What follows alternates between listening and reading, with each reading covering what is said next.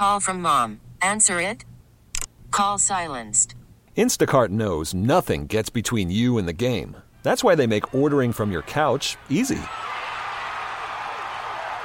Stock up today and get all your groceries for the week delivered in as fast as 30 minutes without missing a minute of the game. You have 47 new voicemails. Download the app to get free delivery on your first three orders while supplies last. Minimum $10 per order. Additional terms apply. Baseball is back, and so is MLB.tv. Watch every out of market regular season game on your favorite streaming devices, anywhere, anytime, all season long. Follow the action live or on demand. Track four games at once with multi view mode and catch up with in game highlights. Plus, original programs, minor league broadcasts, and local pre and post game shows. Go to MLB.tv to start your free trial today. Blackout and other restrictions apply. Major League Baseball trademarks used with permission. Good morning, diarrhea. It's time to wake up. It's five, and we're live. Oh, is this thing on? I don't care. I want him to hear. This is the pregame show, your early morning shot of sports on 95 7.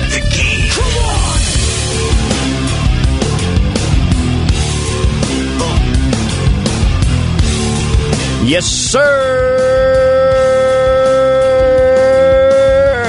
Good morning, family. Steven Langford on the pregame show, 95.7 The Game, leading up until 6 o'clock as the morning roast will take you until 10. Today, it's going to be a variety show. Going to be a variety show. Want to talk about the Giants and their win over the Cardinals last night because finally we have some instances that happened within the game that aren't necessarily talking just about X's and O's, if you know what I mean. Not just talking about, oh, they should have made this move. I'm glad Kapler made this move. Kapler's pulling all the right strings.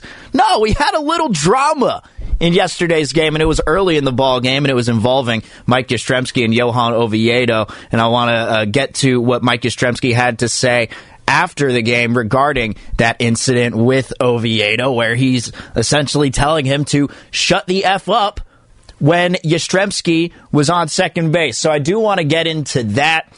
Derek Carr recruiting Davante Adams from the Packers. I heard that yesterday. He was on the Cris Collinsworth podcast. Wanted to share some thoughts on that. The home run derby, the battles were announced. We already knew who the hitters were going to be, but they officially uh, announced the matchups, and I want to get into those as well, and as well as Bob Myers. He spoke yesterday, and I think there's something that's getting lost in all of this Warrior conversation about the future for them, the next couple of years, and everything surrounding the Warriors. So there's a lot that I want to get into today, but let's start off with the Giants. And before we get to the Yastrzemski drama, shout out to Darin Ruf, man. That one is into deep center. Way back there. Still going. Adios, Pelota. A two-run homer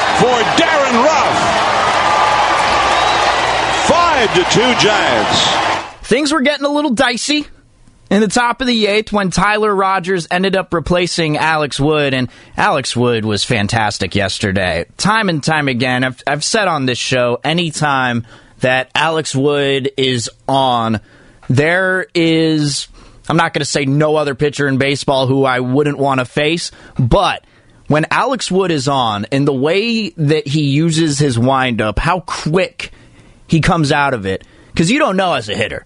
As a hitter, you just don't know especially with the type of movement that he has on his pitches. He's pitches. He's more of a sinker slider type of guy, and he went seven strong, gave up three hits, six strikeouts, couple of walks, one earned run, and that one earned run, of course, uh, coming off the bat of Nolan Arenado, Nolan Arenado and Paul Goldschmidt. I mean, geez, when they're both hitting back to back.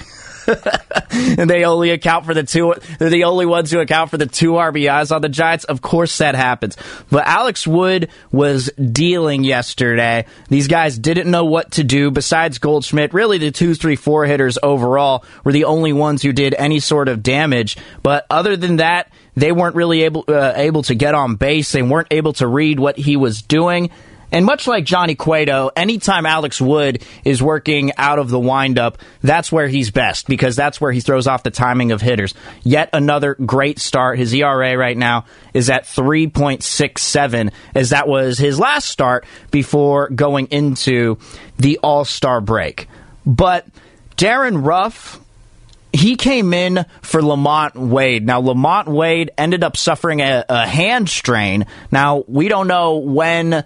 Uh, we don't know if he's going to be put on the 10 day IL, what's going to be happening with him, but yet another guy goes down and another one replaces him. But it did make me wonder here. It did make me wonder as we head into the trade deadline. That's that's what the talk is, right?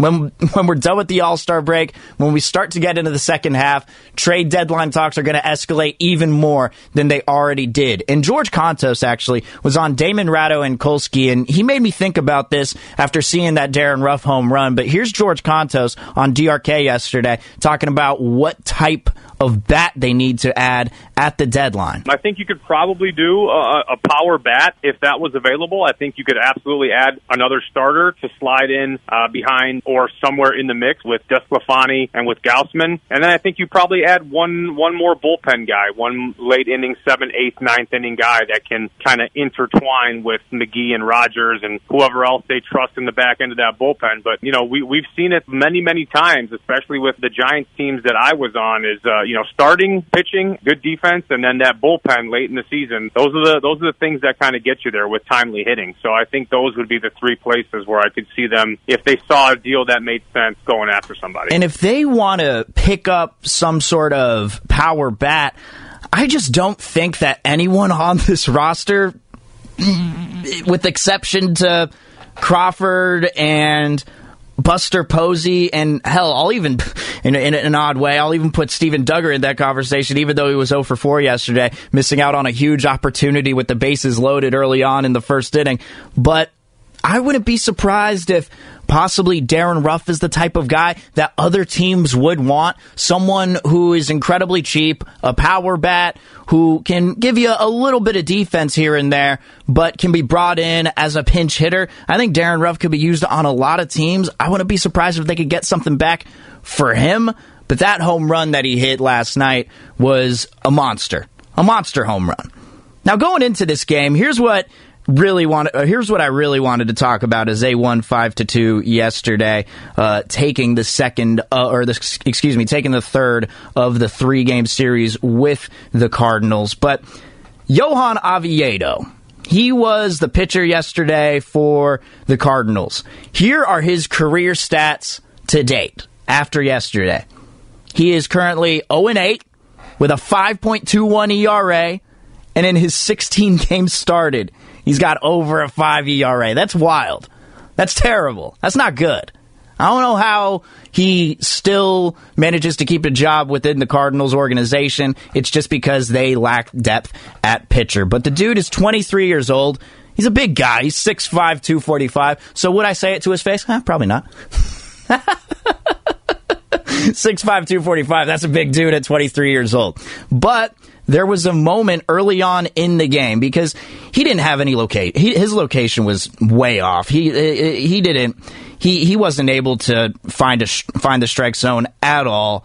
Getting guys on base early. I mean, we, he was going in there with an 0 for 4 uh, record with a 5.14 ERA in yesterday's game. Gives up two walks right away. And we had a moment with Mike Yastrzemski when Mike Yastrzemski ended up getting on base with a double. This was in the bottom of the second. And it was a it, was a good at bat. It was an RBI double. Curt Casali came in after Curt Casali somehow managed to stretch his hit into left field into a double. Uh, whew, if that throw was on line, he probably would have been thrown out. But that's neither here nor there. They got the run either way. But Mike Yastrzemski on second, there was a moment where him and Oviedo were exchanging some words. And Oviedo, you could clearly see it doesn't, you, you don't have to be an expert lip reader in order to see what Oviedo was saying. He was saying, shut the F up. Shut the F up. shut the f up, shut the f up. That's all he was saying. And Mike Yastrzemski, well, his his lips weren't really moving too much because so you couldn't really tell what he was saying. But he was pointing at him, essentially saying, "Hey, go back to pitching. Stop paying attention to me." And Oviedo told Cardinals media that he thought Yastrzemski was stealing signs at second base. Wilmer Flores was at bat at the time, and he thought he was trying to steal signs. Well, here's what Mike Yastrzemski had to say after the game when he was told that Oviedo told the media he was stealing signs. Yeah, I, I think. I mean, that's part of the game is is the mental side, right? So, any advantage that we can take over, you know, whether teams are paranoid, whether they think we're doing something that we're not, it's just a way to hopefully get a distraction off the hitter and to get it onto the base runner so they can't make their pitches. So, um, yeah, I definitely think that he had a lot of intent thinking that I thought that I was relaying signs, which I wasn't. I had nothing. They changed their signs four or five times. I had zero clue what was coming. Um, even when I, you know, thought I could have possibly known what was coming, it was honestly the the opposite pitch. So it was just trying to kind of keep the game going and keep it focused in the right direction. For one thing, I can understand why Oviedo is sinking that, but your location was way off. That's not the reason that they were getting to you early on in the game. It was because you couldn't locate a fastball when you're throwing it 95 miles an hour right down the pipe. like, like, like there, there's the extent of it. I know you're trying to find an excuse, Oviedo, but here's the other thing. Know your catcher. Know that you got Yadier Molina at the backstop. Know that you got one of the best catchers that we have seen in this past decade, shoot, decade and a half. You're not going to be able to steal signs from that dude. He is way too smart in order for a runner to steal signs from Yadi. So know your catcher. Oviedo, but I did like what Yastrzemski had to say because he was being big about it. He, he just said, look, I wasn't stealing signs. He may have thought I was, but I wasn't trying to do it but he was playing a game with them. And here's what Yastrzemski uh, had to say as he continued with the media. After the bases loaded, I knew that they had changed. They had changed signs at least three times while I was on second base. Um, so I figured that they thought that I was doing it then. So I was like, I'm just gonna kind of keep rolling with it. It's like uh, seeing a little little opening into into a window and trying to climb through it when you can't really do it, and you get a big hole and have an opportunity to try and get the focus on you instead of the hitter. Um, you know, it was something that I thought was going to be something to to take advantage of, whether it's just kind of moving around or you know changing whatever you're doing out there to make them think one thing, and you know when in in turn it's not the case. So um, you know, it's just a it's a mental game out there, and it's a little bit of cat and mouse that we all play from time to time. Love that. Love hearing that. Something happened earlier on in the game, using that to his advantage. Yastrzemski, low key sly guy. Sly Guy Mike. That's what his new that's what his new nickname is. Sly Guy Mike. I just made that up. Doesn't need to stick. It only needs to be said here at 5:12 in the morning. But uh, you could tell that he wasn't trying to start anything and Oviedo was just frustrated at that point. Now, granted, I thought the Giants actually could have got to him a little more. They only managed to uh, get uh, uh, uh, two earned runs off of him in this game as he walked four and only struck out three. And, you know, the runners in scoring position, those numbers weren't as bad. They were, uh, uh, excuse me, they were just as bad as yesterday. They were three for 15 with runners in scoring position, and that is continuing to be a problem. If Ruf didn't get that two run homer in the eighth, I think the ninth inning could have gotten uh, a little more dicey because you ended up bringing in Jake McGee, and you never know what can happen with Jake McGee when you bring him in with a one run lead. The pitcher's mindset is completely different when you bring him in for a one run lead as opposed to a three run lead. But nevertheless, the Giants ended up getting the win. They avoid the sweep, and luckily, oh man, luckily, somehow the Marlins managed to beat the Dodgers and take two of three. Oh, gosh.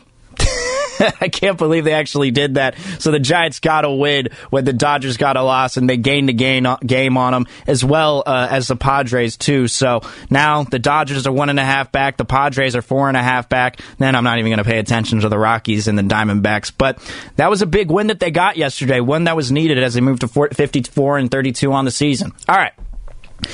Coming up next, 888-957-9570. That is the text line and the phone number if you want to weigh in on anything today. The home run derby rosters were announced. I want to go through those matchups and want to go top to bottom, or rather bottom to top. The one that I'm least looking forward to compared to the one that I'm most looking forward to. Plus, there were a couple of home runs calls yesterday that I want to play for you. One of them being great, the other one being hilarious. We'll get to all that in the next segment. 888 957 9570. It's a home run segment on the pregame show, 95.7 The Game.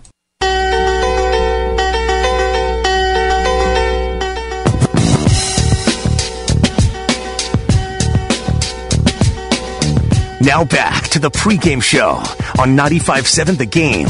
Here's Steven Langford.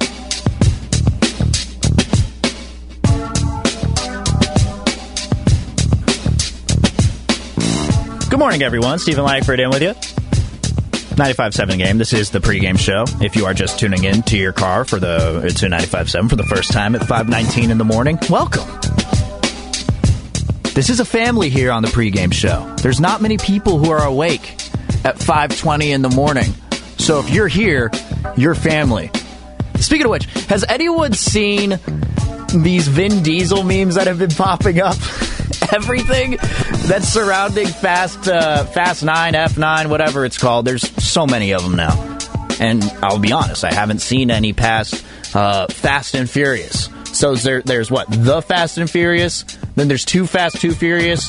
There's Fast and Furious Tokyo Drift. Then there's Fast and Furious. I stopped watching after that. Apparently, the fifth one's really good. Six, seven, and eight. Also, pretty good, but, you know, depends on what kind of movies you like. Then they came out with a ninth one. And then there's also what? Hobbs and Shaw. But there's all these family memes with Vin Diesel that have been coming out. They are hilarious. The internet sometimes can be great. Most times, awful. Most times, awful. Sometimes can be great.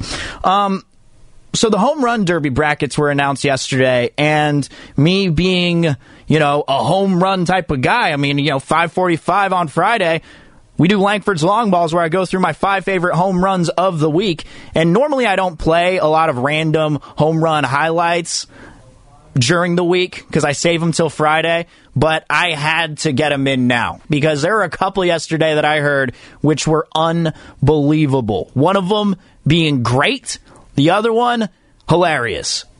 But the home run derby brackets were announced yesterday. So you got Shohei Ohtani versus Juan Soto. You got Salvador Perez versus Pete Alonso.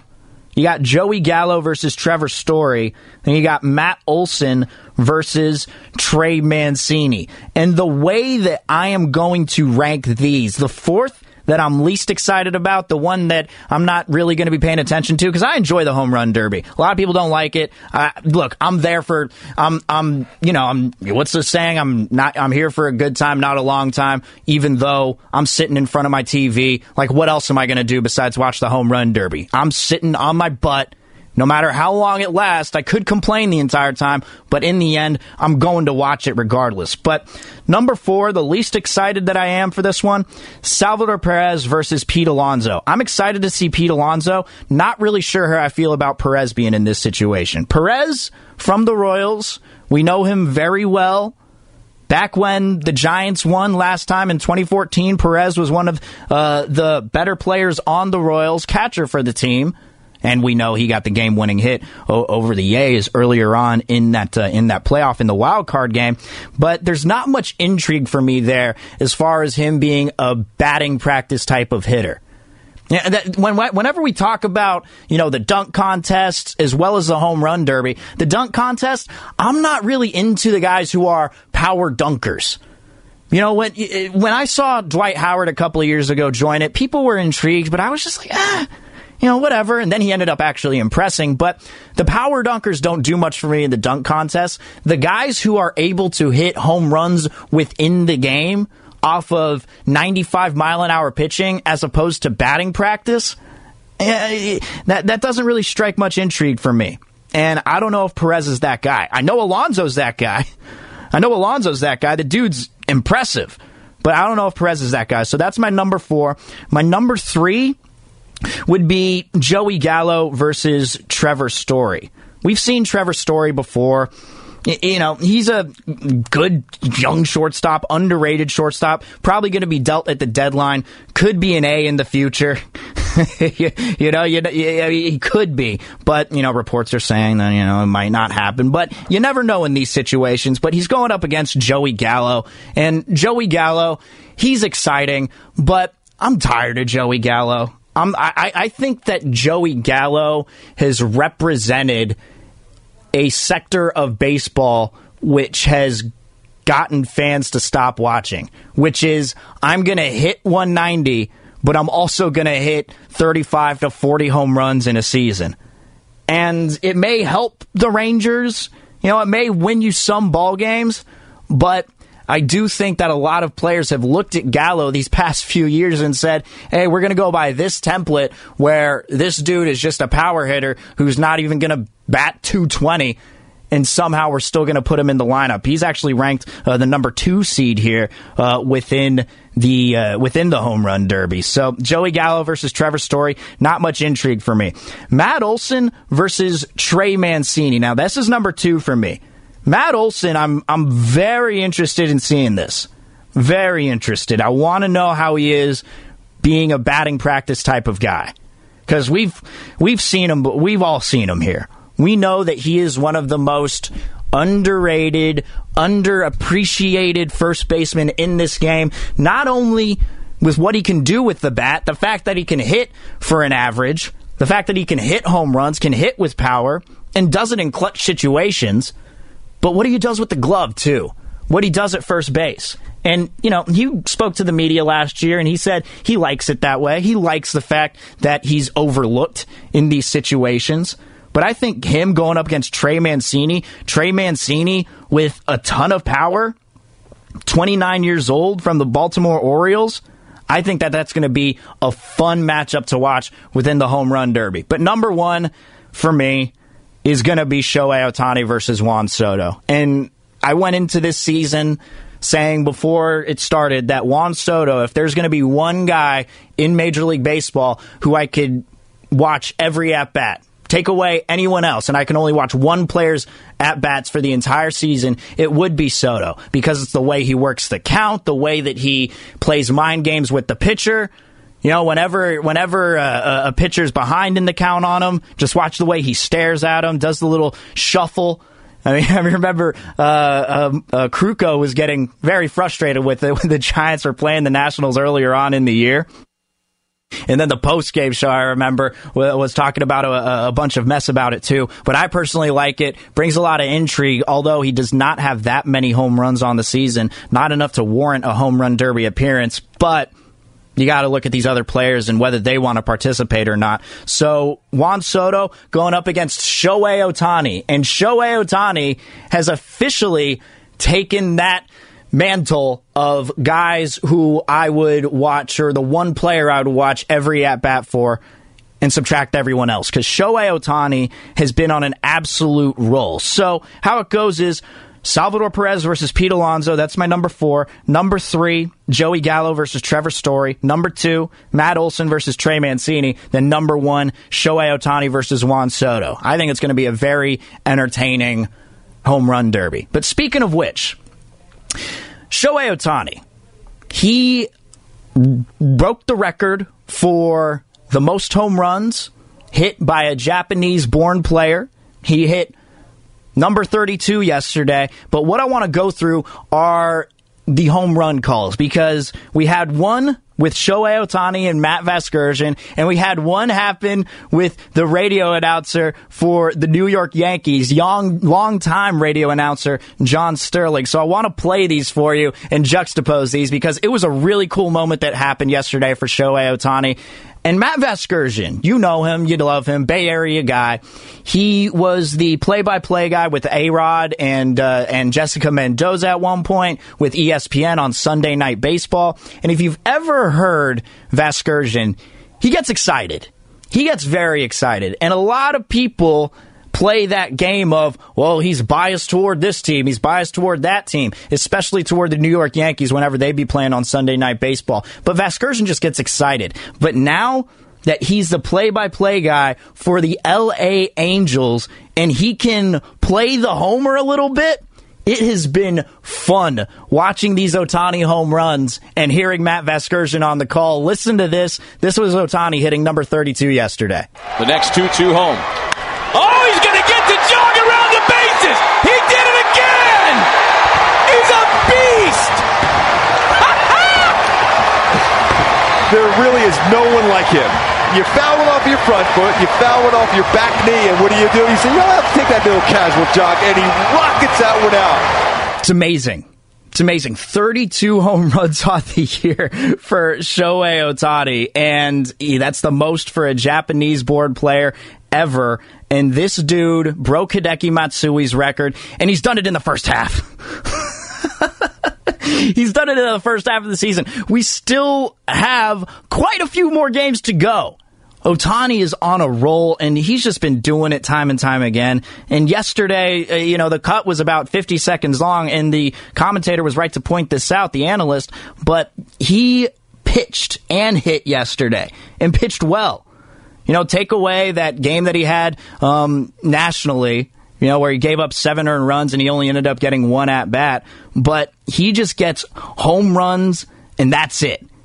Home runs, home runs, home runs, while also hitting for average, too.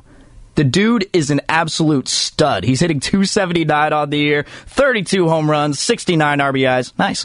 36 walks, struck out 94 times. Whew.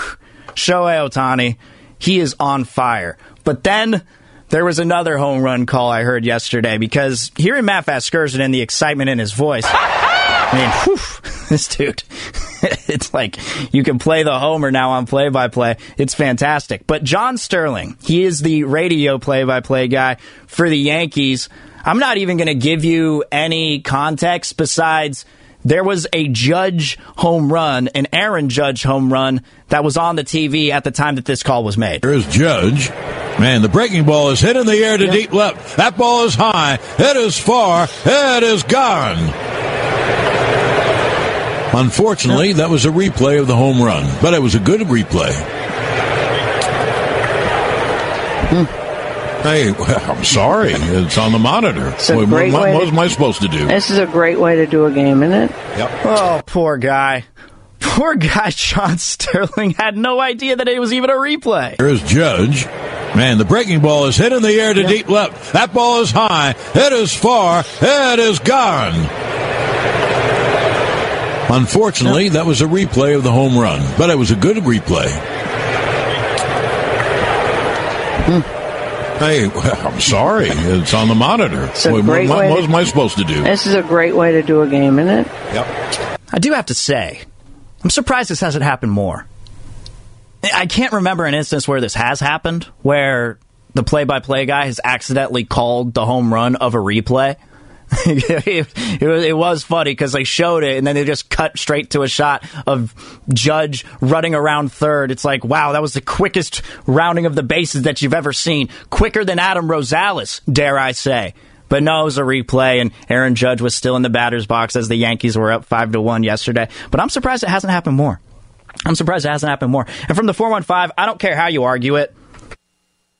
279 is not hitting for average. The only way I'd argue it is today's MLB, today's Major League Baseball. You just got to go with the times right now. I get where you're coming from. I do, because normally you want to go over 300. What Buster Posey's doing is hitting for average. But when you're hitting 279 and you're hitting it with that much power, you know, I'd consider it that. But you clearly don't care how I argue it. So, whatever, 415. You have an opinion on Derek Carr? Because I'm about to talk about him coming up next. Triple eight nine five seven nine five seven zero. Derek Carr made some comments yesterday uh, about Davante Adams that I want to get into. Plus Bob Myers he was on the Athletic NBA show, and I want to get to what he had to say as well. Warriors president of basketball ops. So we got a fun final half hour for you. Steven Langford on the pregame show. 95- Worried about letting someone else pick out the perfect avocado for your perfect impress them on the third date guacamole? Well, good thing Instacart shoppers are as picky as you are. They find ripe avocados like it's their guac on the line. They are milk expiration date detectives. They bag eggs like the 12 precious pieces of cargo they are. So let Instacart shoppers overthink your groceries so that you can overthink what you'll wear on that third date. Download the Instacart app to get free delivery on your first three orders while supplies last. Minimum $10 per order, additional term supply. Have seven the game.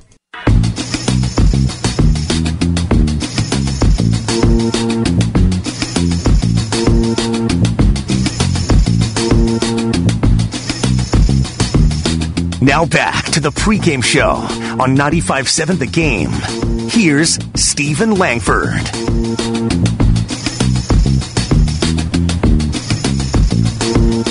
I was going to come in here and just talk the entire hour about the Euro semifinal between England and Denmark yesterday. As England got the 2 1 win in extra time. Now, granted, I could go on about how I just don't understand replay. And, you know, they recently put replay within soccer, football, whatever you want to call it. And there was a penalty kick yesterday for England late in the game to give them the 2 1 lead, which, quite frankly, shouldn't have been a penalty kick. And they put it up to VAR, they put it up to review, and they still called it. So I think sports are just in trouble when it comes to the review because it has been nothing but a mess. And you know what I say to it? You know what I say? Take it all away. Take take all the replays away. We don't need it. Just let the umpires make the mistakes. We are human. This is a human game. Let the mistakes happen. And if it costs a team or a player some sort of accolade, fine. So be it. Then we'll look back on it and we will laugh at that specific human. But now it's just, I mean, what are we doing? What are we doing? And I was going to say here, I was going to say, you know, I would spend the entire hour talking about it, but you know what? I'm a man of the people. I do what the people want. And I know that you don't want to hear me spew on about that stuff for an hour. So, uh, very entertaining, though. And England and Italy going to face off on Sunday at noon. From the 510, before I get to Derek Carr and what he had to say on the Cris Collinsworth podcast yesterday, because whenever I hear this dude talk, I'm just like, Wow, you're really certain of your future. Uh, but from the 510, imagine if Ohtani had Trout with him in the lineup, this year's MVP with every other year's MVP. I don't think we've seen them both together for a full season. You are correct. And we've seen them together from time to time, but we haven't seen Trout with this Ohtani. This Ohtani, who is having fun playing baseball, but not only having fun, but dominating while he's having fun. Why do the Angels get all the fun players? Why the Angels? You know, the Angels who never make the playoffs, who always try and sort out their lineup. You know, they pay Anthony Rendon the big money. They got Mike Trout. They got Shohei Ohtani but they never try and fix their rotation. They never get that starting five sorted out. They never really have that great of a bullpen. Why do the Angels get all the fun players? You know? Why does that happen?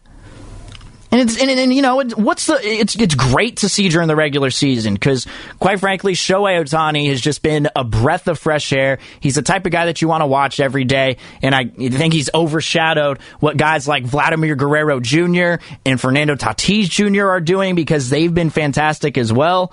But the Angels, 44 and 42 record, you're going to need a better one than that to at least compete with the A's and the Astros within the AL within the AL West. for the 707, who's Mike Trout? That's what Shohei Ohtani does. That's the effect that he had this year.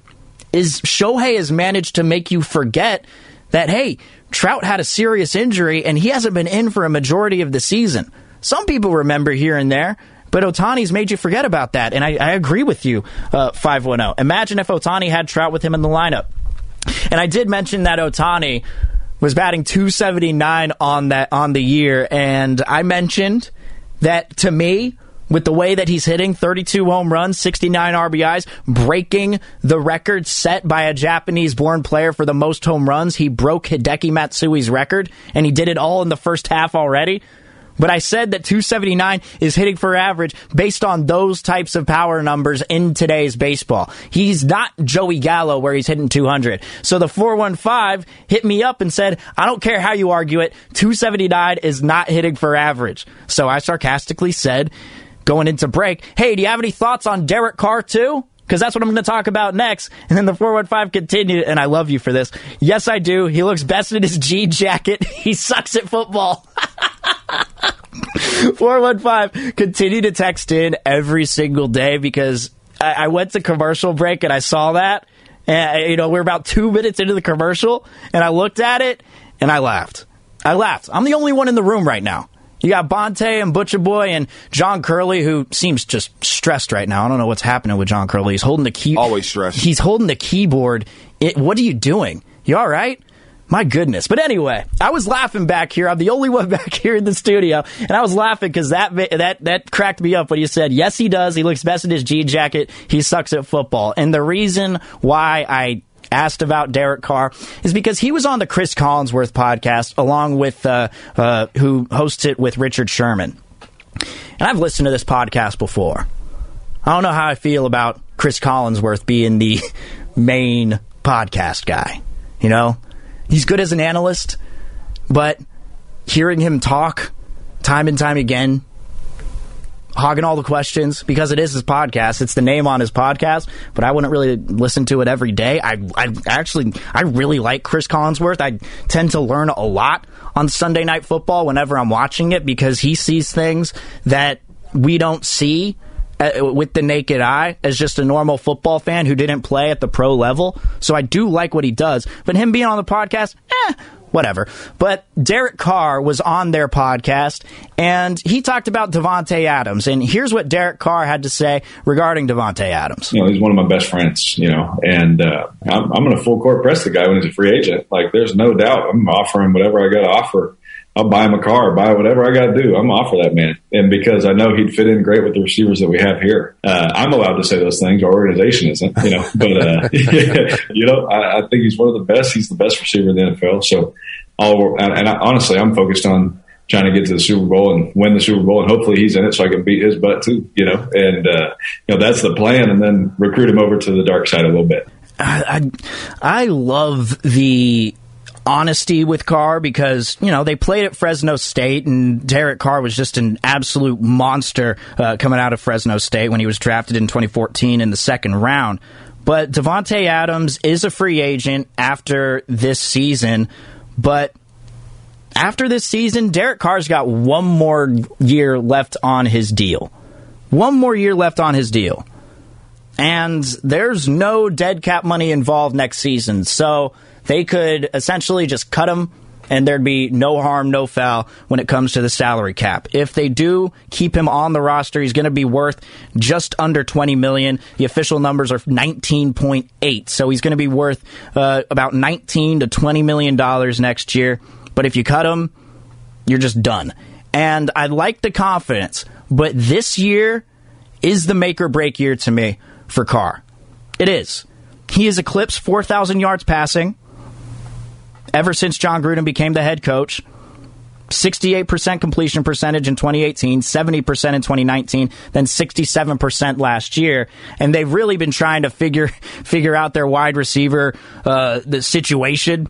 You know, Henry Ruggs last year was a little bit of a disappointment. I do think that there are things that he can work on. Uh, Ted Nguyen wrote a great breakdown on The Athletic, uh, talking about how he needs to get off of his release better whenever uh, whenever the corner's and press man, and he needs to get off him a little uh, a little more, make his move a little later as opposed to doing it earlier, so the cornerback can read what he's actually doing. I do think those are things that Henry Ruggs can work on and that he can get better at. But heading into his age 30 season, Derek Carr, the only issue is you've eclipsed 4,000 yards passing, which is great. Which is great. 19 touchdowns in 2018, 21 in 2019, then 27 last year compared to nine interceptions. He was very accurate with the ball. And, you know, I, I thought along with Nelson Agholor, he was he was damn good last season. But in the end, an eight and eight season is an eight and eight season. And last year, you could look at the defense. And quite frankly, not even just last year. You could look at the defense for the past I'm going to just use my age 28 years as an issue with the Raiders, except for that one time where they made the Super Bowl. But other than that, you can look at the defense as the problem, and not enough people do, in my opinion. We're always focusing on the offense. And that's why I've given Derek Carr a pass. That's why I've given him a pass. But this year, there is no excuse. You got Darren Waller, who has established himself as a top three tight end in the NFL. You got Henry Ruggs going into his second year, supposed to make a jump, and the quarterback is supposed to help him with that. You know, you got other receivers on this uh, on this roster. You got Bryan Edwards, another guy who could possibly make an impact. But it's going to be up to Derek Carr this year, and I think that the record that you're going to be seeing at the end of next season, it's going to reflect on the quarterback. So I'd be surprised at all if by the time Davante Adams is a free agent, which is after this season, I'd be surprised if Derek Carr is on this team in 2022 if they don't manage to make it to the playoffs, let alone the Super Bowl, as he has aspirations there. Because you're competing with the Chiefs. You're competing with the Chiefs. You're, you're competing with the best team in football with the best quarterback in football. Now, everyone's calling the Buccaneers the best team in football, and rightfully so, but you know, I mean, is, is Tom Brady going to get that type of protection that he got in the Super Bowl every single game? Probably not. I do think you're going to see more of second half versus the Packers type of Tom Brady, where he's just flailing the ball, not able to get any distance on it at all, as opposed to the Tom Brady that you saw in the Super Bowl, which is what everyone is uh, everyone is judging. But ultimately, when Derek Carr says that sort of stuff, he just has so much confidence, and I love that but also he just doesn't seem to. He he never seems nervous about the fact that hey, this could be my last season. Like he's confident that Davante Adams is going to be a Raider. I don't see it happening. I'd love to see it because Davante Adams is one of the best wide receivers in the NFL. You know, with the size and the speed, he was hurt for a little bit last year, and then you ended up having uh, to rely on what Allen Lazard who, who, who I'm I'm totally blanking on any of these names that you ended up adding in fantasy football just because you're like, oh, Davante Adams is out. That means Aaron Rodgers is going to be going to the next man up, and then you ended up regretting it. Uh, but man, I'm I'm excited. I'm excited for the football season. I think the Raiders can be a good team. We'll see what their def- what's going to happen with their defense because I do think Jon Gruden hiring Paul Guenther was just a huge mistake. If you heard any of the linebackers talk about Guenther, Will Compton being one of them, who does his podcast with Taylor Lewan, he said Paul Guenther was just switching up communication signals every single week, jumbling that defense. No one knew what to do on defense when Paul Guenther was the defensive coordinator. So with Gus Bradley there, you know, you add Yannick Ngakoue, you add Quinton Jefferson, you add a couple of guys to that line along with Maxx Crosby. We'll see what happens with the linebackers. Cory Littleton, he needs to improve next season. Needs to. His missed tackle percentage was just as high as anyone else on the team last season, besides, you know, besides uh, besides my man. Uh, oh my goodness, why am I blanking? Besides my man Damon Arnette. Damon Arnette was missing a lot of tackles last year uh, when he wasn't hurt. But look, the expectation, it's there. The roster, it's there. Now it's going to be up to the quarterback. And if the quarterback doesn't perform, even if he eclipses, four, 4,000 yards again, and even has a season like he had last year where he throws for 27 touchdowns and nine interceptions, if the record isn't good, if you don't have at least 10 wins going into this next, uh, going into next season, it's going to be bye bye for Derek Carr.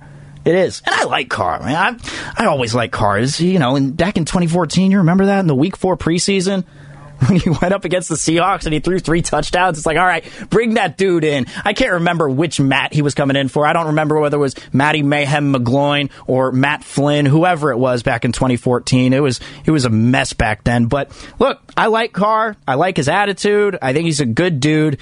But this last season, it's going to be make or break for him uh, with uh, with the Raiders. From the 510, let's see how good Adams is without Rodgers this year. I believe Rodgers is going to play. That's just me. Personally, I think Rodgers is going to play. Not a lot of people do. You know, I mean, eh, eh, but it's just all talk to me. You know, Rodgers loves football in the end, and I think that he can set aside these issues that he's having with the organization and just do what he has to do on the field and prove them wrong yet again. Yet again. And for the 650, who would be the quarterback? Good question.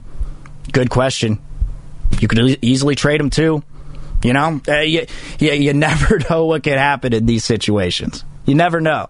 But I do think it's going to be a make or break thing, and they could just figure it out from there. Because Gruden, I mean, I could type in is Gruden gone isgrudengonyet.com and figure it out. Hang on, let me open that up actually. Is Gruden gone Isgrudengonyet.com. It's great. This is a little uh, uh, counter that someone put up as soon as as soon as uh, as soon as he got hired.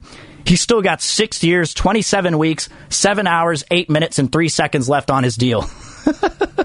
he's still owed $65 million just about, Jon Gruden is. And I don't think he's going to do that by trying to sign Derek Carr yet again to try and compete with the Chiefs. To try and compete with the Chiefs. I do think he's going to want to sign maybe a younger free agent quarterback who has a little more upside. All right want to transition here because Bob Myers was on the Athletic NBA show and want to transition to some Warriors talk because I think that there's a lot that's getting lost within the trade discussion to me. Um, and that is the fact that these other teams, they're also looking to get better too. And and, and, and I'm sorry. I'm, I'm gonna I'm gonna apologize to any of the fans on the front end who are preaching patience with this team, you're giving yourselves a lot of credit. All right. During the season, if things aren't going your way, you're going to be looking at the season, looking at what they did in the offseason. If they don't make any moves, and, are, and you'd think, what, they didn't trade any pieces to try and get another guy to help Steph and Dre? I do think that could happen. But on the other side, I do think that these young players can be damn good. I'm excited to see what Wiseman does next year. But I do think one thing people forget about whenever these trade discussions come up is that other teams get better.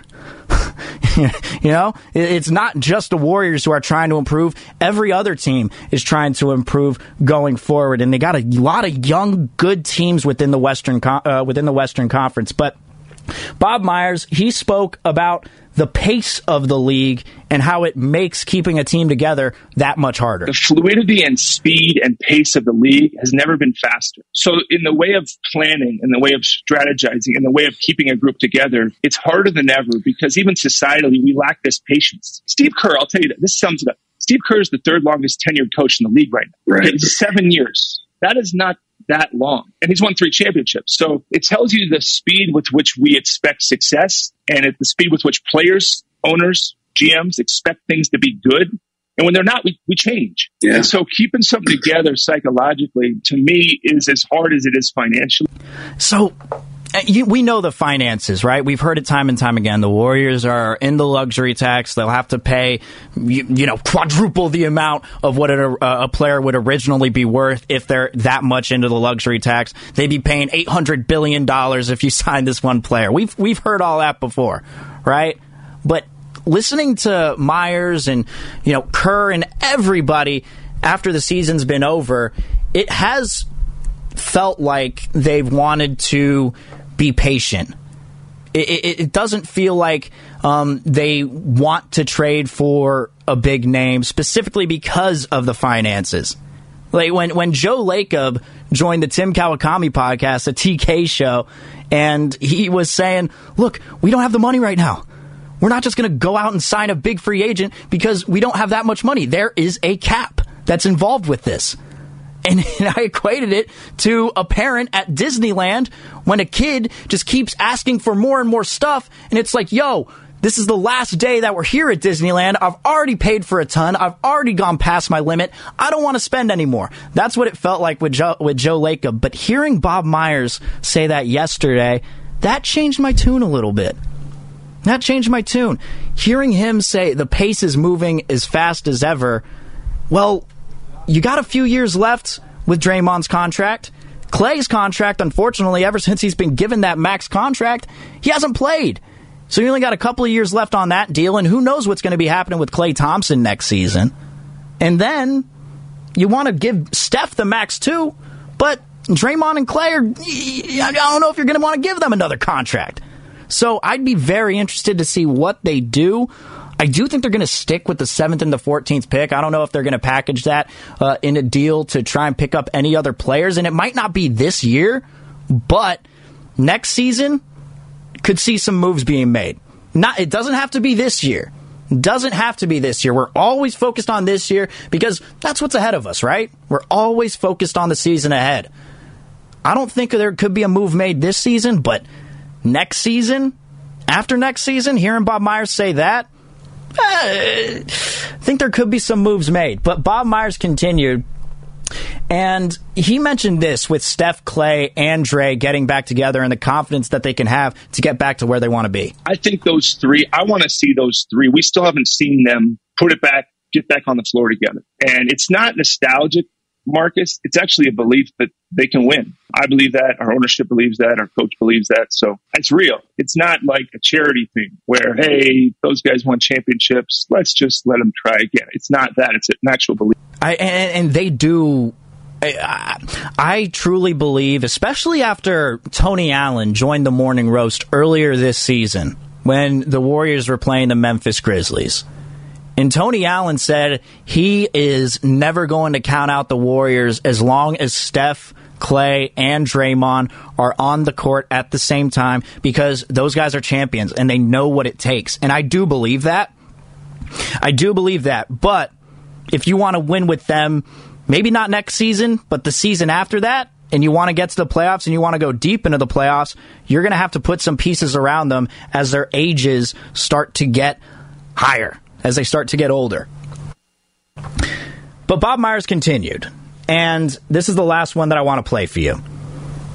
And he mentions this, and this is what we're all thinking but it is hard to evaluate this team without Klay Thompson. The hardest one was Klay's injury because I think the best thing we did as an organization when we were succeeding was we built something that complemented each other. It was Klay complementing Steph, Steph complementing Draymond, Draymond. It was a very reciprocal team. And so not having Klay made it hard to evaluate and answer your question. Obviously, Steph had the year he had, uh, which was unbelievable and well regarded and, and, celebrated. And Draymond really turned it up in the last 20 something games, 25 games. But I don't think you're going to see the best version of Draymond or, or Steph without Klay and vice versa. So to me, it wasn't, I thought they couldn't do it. If that's, if that's kind of what you're thinking and they proved me wrong, to be totally honest, it was more about the hardest part was I knew we weren't going to get the answer to the question because Klay was out as to how good we can be. And that I want the answer to that question.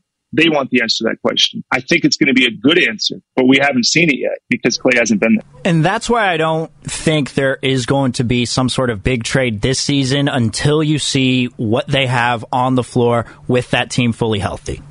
With that team fully healthy. And that's really where I'm at with the Warriors here. And from the 650, I've talked about Derek Carr a little bit today. I'd rather hear about the VAR or the WOBA than Derek Carr. the VAR or the WOBA, man.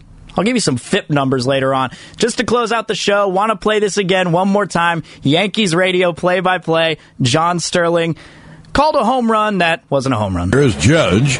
Man, the breaking ball is hit in the air to deep left. That ball is high. It is far. It is gone. Unfortunately, that was a replay of the home run, but it was a good replay. Hmm. Hey, I'm sorry. Baseball is back, and so is MLB.tv. Watch every out of market regular season game on your favorite streaming devices, anywhere, anytime, all season long. Follow the action live or on demand. Track four games at once with multi view mode and catch up with in game highlights. Plus, original programs, minor league broadcasts, and local pre and post game shows. Go to MLB.tv to start your free trial today. Blackout and other restrictions apply. Major League Baseball trademarks used with permission.